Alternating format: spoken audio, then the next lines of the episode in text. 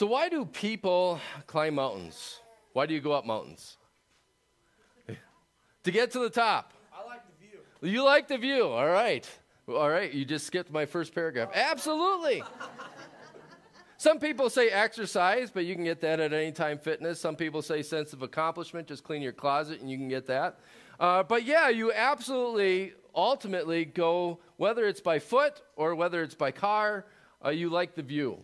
There's a reason why when you drive out Mount Rose Highway or you go up Donner, there will be vista points or scenic viewpoints. You want to see what things look like or you want to point things out. Uh, case in point, Vicar and I went uh, uh, snowshoeing this week after. Um, can you give me a control? There we go. Oh, all right. So, uh, so we went up and we were up on top of a little mountain, and he wanted us to see something that's actually a a three acre uh, vacant lot that could be a future location. So he said, he's pointing, all right? We want us to see something. Uh, today, uh, we get to climb a mountain. Uh, it is the fifth of our, of our five weeks looking at this, uh, this series called Mountain Springs and Valleys, uh, which celebrates our joint ministry that we carry out with two other congregations here in the Reno area Shepherd of the Mountains and the Springs, obviously, Word Light of the Valleys. Uh, but more importantly than celebrating our joint ministry, it is about Jesus' ministry.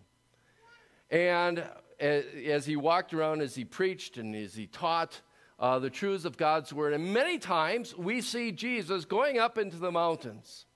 Uh, sometimes, oftentimes, it's just by himself to pray, to get away. Uh, today, we also see him go up a mountain, but this time he doesn't go by himself. He takes three people with him Peter, James, and John, sometimes called the inner circle of his disciples. And it begs the question you know, what does he want them to see? Uh, what is the view that he wants them to see as they go up that mountain? Or maybe, better yet, to ask ourselves, what does Jesus want us to see? And that's really what that that song that we just sang said. You know, what do you want us to see there? That your close companion saw. So kind of keep that question in mind. What does Jesus want us to see on this Mount of Transfiguration? Uh, this account is one of the more visually descriptive sections of God's Word. Right? That opening verse where it says, There he was, transfigured before them. His clothes became dazzling white, whiter than anyone in the world could bleach them. I cannot say that verse without you painting a picture in your own mind. I guarantee it. You just, you just did something. You saw these white clothes in your mind. So it's very visually descriptive. And that word transfigured, this is why we call it Transfiguration Sunday uh, coming from that word. He was transfigured, he changed in form. Now, I don't want you to go home with this impression that Jesus changed who he was. It's not like Jesus was just going around Israel trick or treating for 32 and a half years and now he takes his mask off and says, Ah, see who I am? Or it's not like the end of Scooby Doo where all of a sudden you see who the criminal is when they, when they pull the mask off at the end. No, he was and is 100% human. But ever since he took on flesh, which we just celebrated in Christmas, for the most part, it was only human Jesus that most of the people saw. The God side, or not that he was he was 100% human, 100% God. But most people saw this, but now all of a sudden he, he brings this, this divinity, this of, of who he was to the forefront. That's what he wants his disciples to see. He wants them to see that, that flip side of the coin, you might say. And it's not just for the disciples' sake what does Jesus want us to see on this mountain? It's, it's that very thing, too. And it's, it's so timely uh, for us to do that today. Uh, we, you know, I, I mentioned before the service that this Wednesday is Ash Wednesday. Now, something like the church calendar that's not in the Bible, Ash Wednesday is not in the Bible. But historically, and I, I like the way that they do this, is that uh, historically, the Sunday before Ash Wednesday is always Transfiguration Sunday. Why? Because starting Ash Wednesday, we will really see the humility of Jesus, the humanness of Jesus on full display, right? Conceived by the Holy Spirit, born of the Virgin Mary, yeah, that's Christmas, but then suffered under Pontius Pilate, crucified, died, and was buried. And, and that's a beautiful thing to see the depths of his love. But transfiguration always takes us up here, and all of a sudden his love even becomes even deeper, right? To see that he didn't just start out neutral, but to see that he is and was 100% God at the same time. That's what transfiguration does. It reminds us, it, it really accentuates this extent of Jesus' love for you and for me, that he, he is 100% God at the same time that he's 100% human. And so that's one thing uh, that he wants us to see here on the Mount of Transfiguration. But that's not the only thing. You know, there's other things that the disciples see, and uh, one of the things that they see is that all of a sudden two other guys appear, right?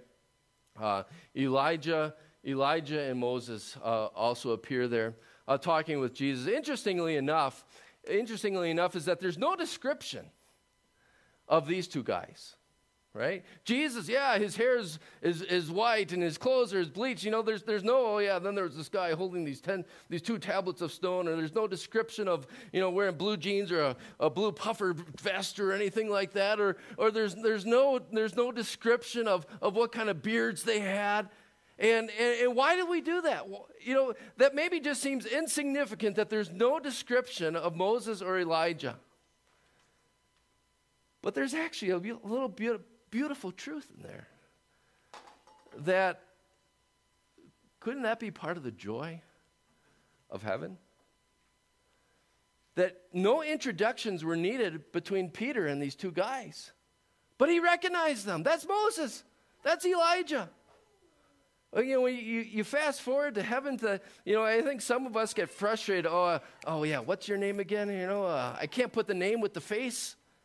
But in heaven, there's, there's not that going on. Part of the joy is just this, this, this unity and this closeness that I get to recognize people's names and faces right away without even needing name tags, right? No, no introductions needed. And, and I suppose that's a, a little bit of a, a beautiful thing of why Jesus wanted them to see here. There, you could also ask, well, why exactly did Jesus want them to see these two guys? I, I mean, this is speculation, but I wonder if it's, it's just a little bit of a favor uh, that Jesus is doing for his inner circle, his close friends. Never, never take the human, the, the, the, the compassion of Jesus for his friends. These are his inner circle. You know, it's like celebrity status. Uh, I mean, yeah, they weren't glowing as much as Jesus was, but these guys were stars in their own right. Uh, remember who Moses was. He's that great prophet who, who not only had the, the two tablets of stone, the Ten Commandments given to him, he's the one that led God's people out of Egypt. He led them through that, uh, through that Red Sea on dry ground. I mean, he is a celebrity. And, and Elijah, Elijah, one of the prophets, if not known as the greatest prophet of the Old Testament. Uh, some of his highlights were maybe the, the big showdown that he had with the prophets of Baal on Mount Carmel. So there they were, uh, the, the Baal prophets and Elijah, they're going to build altars. And they said, okay, whoever God sends down fire, that's the true God. And so the prophets of Baal built this altar and they cried and they cried and they cried to their God. And Elijah's making fun of him. Maybe he's deaf. Uh, it never answered. But then Elijah builds an altar and he puts that slab of meat on, and God sends down fire, consumes the meat, consumes the stones, consumes everything around it. And Elijah is seen as this hero, right? Or you heard, you heard in that, that first lesson today that Elijah is one of those, those two people that we hear of in Scripture who escaped physical death as the chariots of fire just come and whisk him away. And, and so you have, you have these celebrities, and you, you can almost think about like if, if you have a friend that knows a celebrity, or if you know a celebrity, what do you do to your other friends? You say, hey, let me introduce you, right? That's a way of showing your love to them. You want, you want them to meet those people too. And you can you, you see that heart, that friend that, that, that Jesus cares for his guys, his three close friends says, let me, let me show you Moses and Elijah. And yet there's got to be more to it, right? Like I said, that's a little bit of speculation, but I, I think it's, it's valid because it, it, it shows a little bit of who Jesus is, but there's, there's more to it than just Jesus saying, Hey, I want you three to meet you too. Because if we listen to what they're talking about, it says here they were just talking. The other gospel lessons from Matthew and Luke tell us that they were, they were talking about Jesus' departure. And, you know, you, you just think about what this, of, of seeing Moses and Elijah talking to Jesus about his departure, must have meant for the disciples later on in their ministry. You know, so much of the opposition against Jesus from like the, the spiritual leaders, guys like the Pharisees, they were they'd come to Jesus, oh, you're you're against Moses. You're not following the law of Moses. How Peter and James and John could say, oh no. Moses and Jesus are just like this, right? They are on the same page. I saw it with my two eyes. They're talking about his departure. Don't you think that Jesus is anti Moses? Or you think of Elijah. Elijah, like I said, he's one of the prophets. Do you remember what the Bible, or what, what Jesus and the disciples called their Bible? They only had the Old Testament, but they didn't call it the Old Testament because there was no New Testament yet. What did they call it? They called it Moses and the prophets. And the fact that Moses and a prophet, if not the greatest prophet, were talking about Jesus' departure what that must have meant is that all of the things that they were going to about see unfold, right? Jesus' death, his resurrection, his ascension into heaven. They would know this was all in line with Moses and the prophets. That this was all according to plan. This wasn't just an accident, what Jesus was going through. And so you think about what that, that says to us then.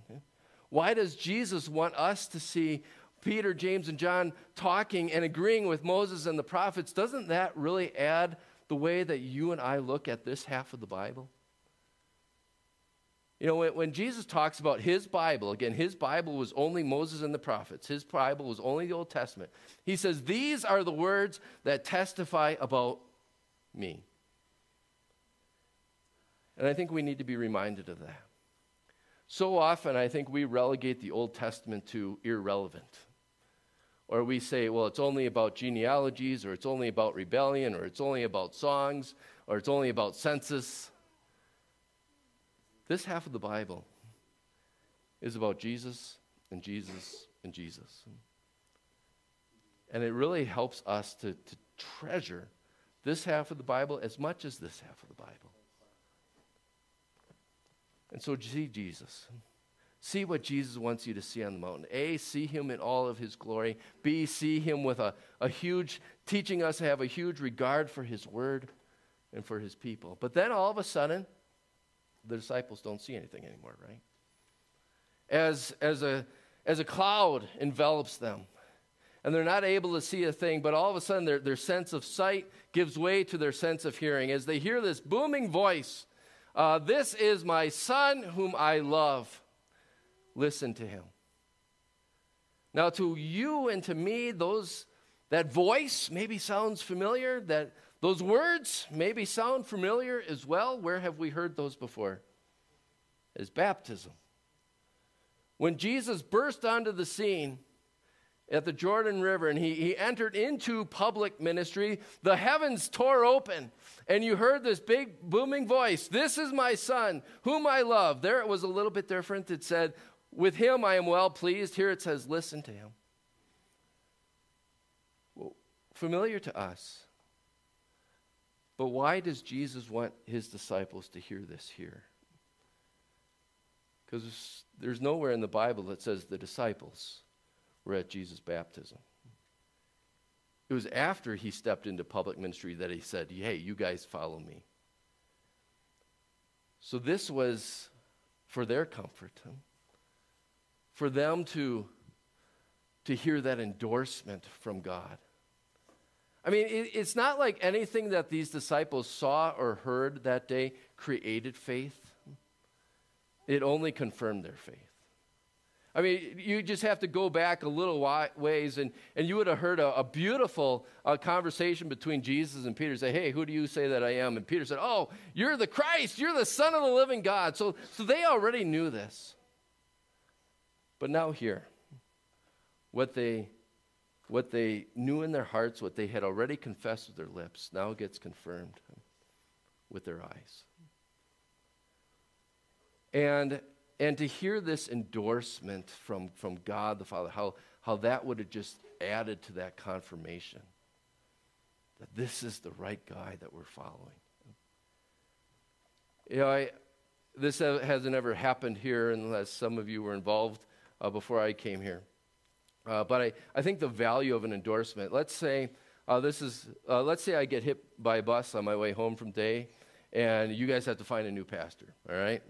Um, what would you do next? Well, hopefully you have a funeral. But uh, uh, then, then you'd say, okay, this is kind of the way we're set up in our, in our situations, that you guys would get together and you would say, okay, these are what the qualifications are we think we need for a pastor at Light of the Valleys. And you, would write those all down and you'd hand them in to some district leaders. And then they would, they would assemble a list of three, four, five, five people who maybe fit your qualifications. And then they'd come here and they'd hand you these biographies. And then you'd be looking at them and and uh, so, you know somebody over here would say oh look this guy is really ranked high in preaching. And then you, over here somebody say oh look this guy's really uh, high in counseling or this guy's really good with youth or, or look this guy's got eight kids let's get him so our church really grows fast you know? And and uh, and, uh, and and, and I've, I've seen this play out numerous times. I used to lead these meetings in, a, in my former pastor life and and uh, all of a sudden somebody whose voice carries a lot of weight will throw his endorsement and say, Well, I like this guy because of this. And all of a sudden, the conversation stops. And unanimous, let's call that guy. And it's almost like E.F. for old timers. E.F. Hutton speaks, you know, remember that? And everybody listens. Well, that's what God is doing here. Right? Imagine what, what those disciples heard. This is the guy whom God loves. We should listen to him. What a powerful endorsement. And, and that, to know, to hear God the Father say, This is, this is my son, that really adds weight to what we hear in the next verse. The very next verse says, suddenly. And if, if you've been with us at our Thursday morning Bible classes as we're going through the book of Mark, you know suddenly or at once or immediately, that's one of Mark's favorite words. He's an action packed gospel writer. And so, and he's like, suddenly, you know? Suddenly, when they looked around, they no longer saw anyone with them except Jesus. And at first glance, that verse kind of says, oh, okay, show's over.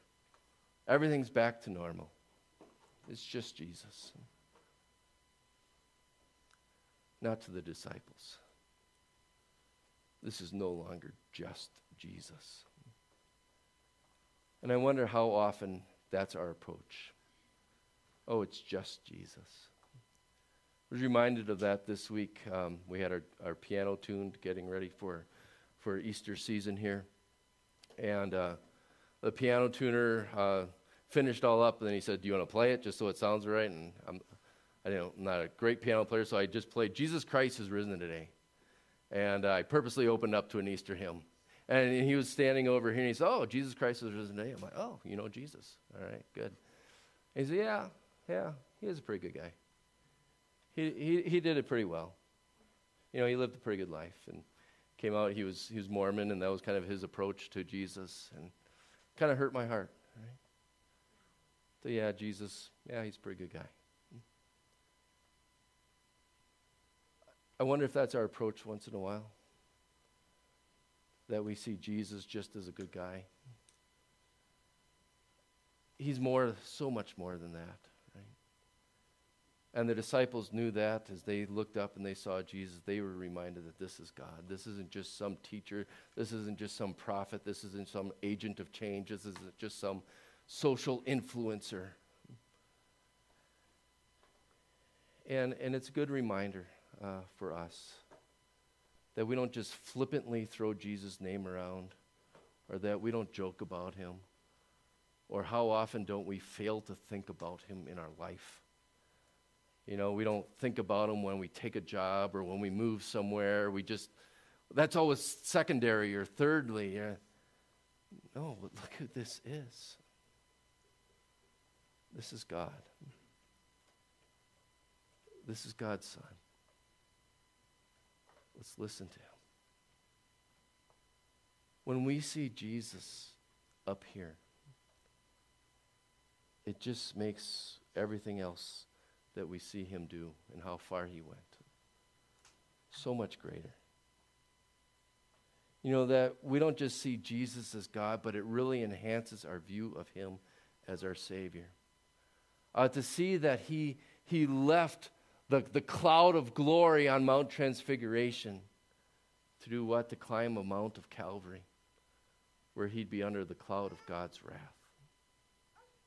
Or, or, or, where we see him here on Mount Transfiguration, hanging out with the who's who of the Bible. And what does he do? He trades that in to hang on a cross where his own dad says, Who are you? As he's forsaken for our sake. You see his face glowing in all this glory. And yet he trades it in because he's all in for you and for me. And then he has the wherewithal to tell his disciples and guys don't don't share your story until I've accomplished all that.